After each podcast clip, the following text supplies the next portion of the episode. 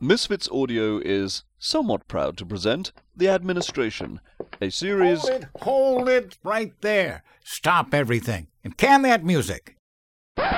Mr. President elect, what are you doing? Putting a stop to this. But you interrupted my introduction. So, Well, without it, the people won't know what they're listening to. big deal. I agree with you that it isn't a matter of earth shaking importance, but it is my job. Unless I fulfill my duties, I'm likely to get in a great deal of trouble. With who? The writer? It's entirely possible. Don't you worry about him. The guy's a pushover. You shouldn't say that about him. Why not? He wrote it. Oh, yes. You have a point there. However, I must finish my opening announcement. It needs to be said. Oh, all right.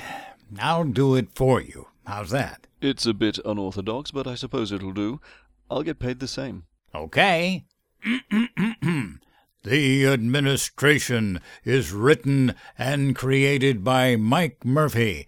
Uh, but for this episode, I contributed some lines. It stars Joe Stofko, that's me, as President elect Richard Duncan, and H. Keith Lyons, heck of a guy, as my Chief of Staff, Murgatroyd.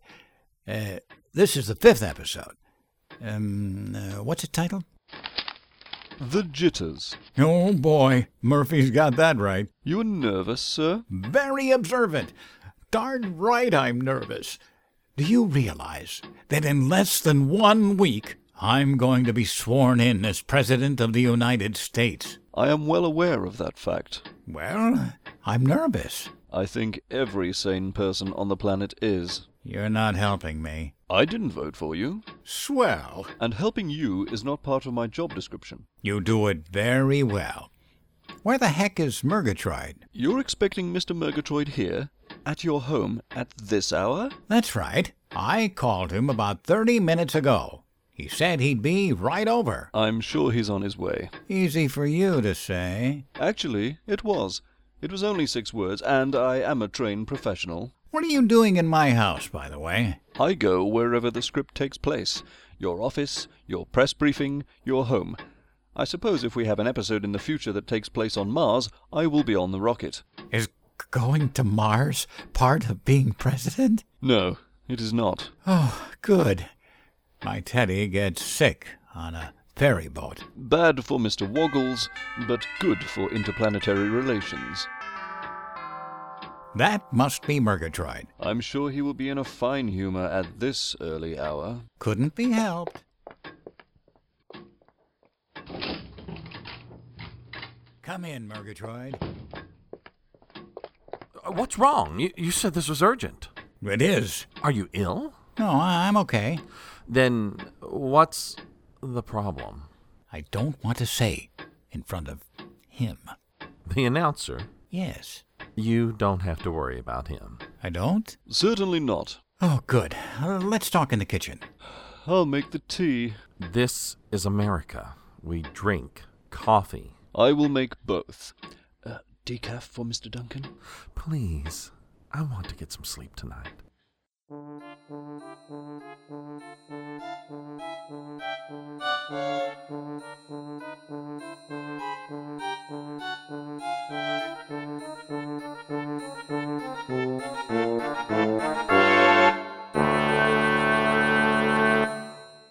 He's still here, Murgatroyd. True, but he does make really good coffee. Thank you, sir. You should try my Earl Grey. Can you keep a secret? I can try, but I am the announcer. I announce. Please get on with it, sir. What's the problem? Why am I sitting in your kitchen uh, drinking great coffee at a quarter to three in the a.m.? I, I can't go through with it. I'm sorry? The inauguration? I've changed my mind. I I don't want to be president. Y- You can't do that. Why not? Let the guy who's in there now stay there. He can't. He's done his two terms. He has to leave office at noon on January 20th. Says who? The Constitution. You need to calm down, sir. You, you just have a bad case of the the jitters. You're darn right I have the jitters. Even Mr. Woggles isn't calming me down. I'm sorry to hear that. I wish my wife was here. That, makes, one, of us. Where is Mrs. Duncan? Minneapolis. Why? She's getting an early start on her anti littering campaign. She's been gone for a week. Must be pretty dirty there.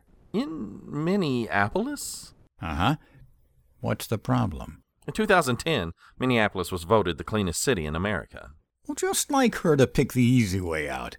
Oh, m- maybe she figures that she'll start small and build up. Could be. Oh, wh- What's wrong? You seem distracted, What do you mean? out of focus. But these are new glasses. I just shelled out. Not the glasses. You, you, you seem out of focus. Is something wrong between you and Mrs. Duncan? well, Murgatroyd, I don't mind telling you, man to man, of course. Man to man to man? Okay, you can listen too. Oh, I'm overjoyed. Ever since I got elected, the missus uh, just doesn't seem to have much time for me, if you know what I mean. I do. Eh. Ugh. Shh! I'm sure it's just that she's very busy with her anti littering campaign. In Minneapolis? Good point. She's never been the most uh, affectionate woman, but uh, lately she hasn't had any time for me at all. I'm sure that will change once you're sworn in. Uh, I've heard from several of my Washington friends that many women consider power a real aphrodisiac. I hope so. Lately, I've become convinced that my Dorothy thinks that sex is a number between five and seven.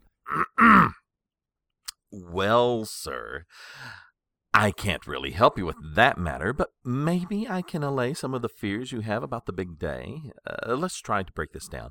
What are you most nervous about concerning the inauguration itself? I do have that big speech to deliver. Not to worry. The boys are writing that now. All you have to do is deliver it. To where? Uh, uh, what?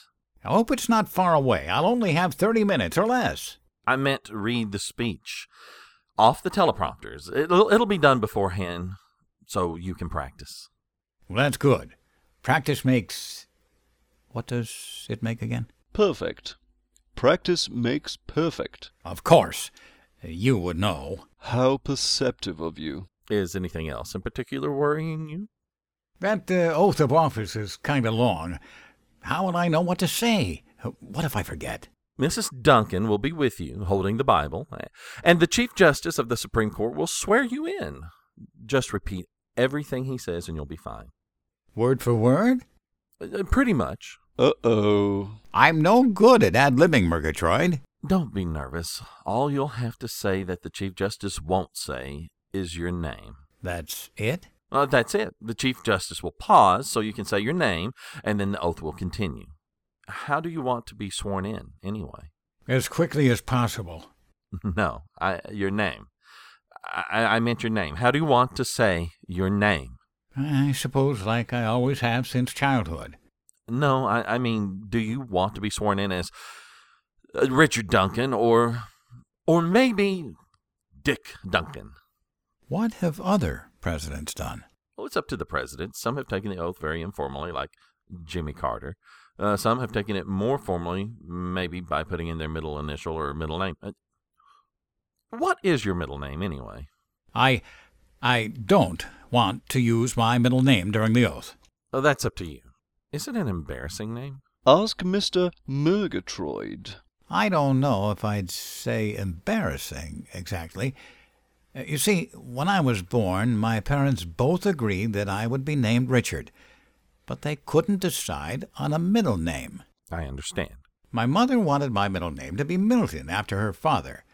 My dad wanted me to be named Arthur after his father. And my big sister wanted my middle name to be Leonard Um, why? because she hates the name Leonard. She figured it'd be easier for her to hate me if my middle name was Leonard. You never have had the best relationship with your sister, have you? No, when I was one and she was four, she decided to have my baby shoes bronzed as a gift to mom and dad. That sounds like a nice gesture. Now, what was wrong with that? She never took my feet out of them. It sounds like she bears watching. She certainly does.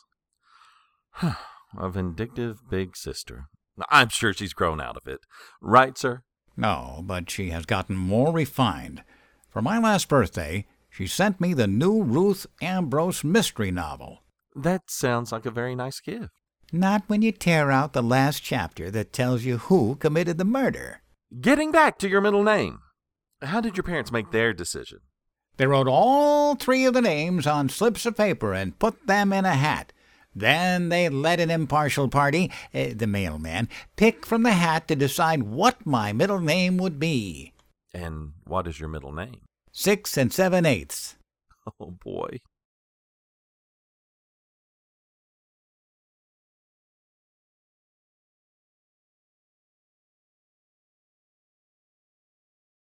Misfits Audio has presented Episode 5 of The Administration, written, created, and produced by Mike Murphy, with script help for this episode from Joe Stofko.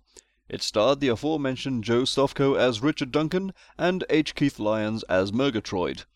The assistant producer was Captain John Tadrazak. Post production was accomplished by Roy Spearman. Original music was composed and performed by Sam Wu, please visit his website at the61.com forward slash sam1010. The art director is Stephen Sash Scott. The webmaster is April Sadowski. This has been a production of Misfits Audio, copyright 2012, all rights reserved. This is Terry Cooper speaking.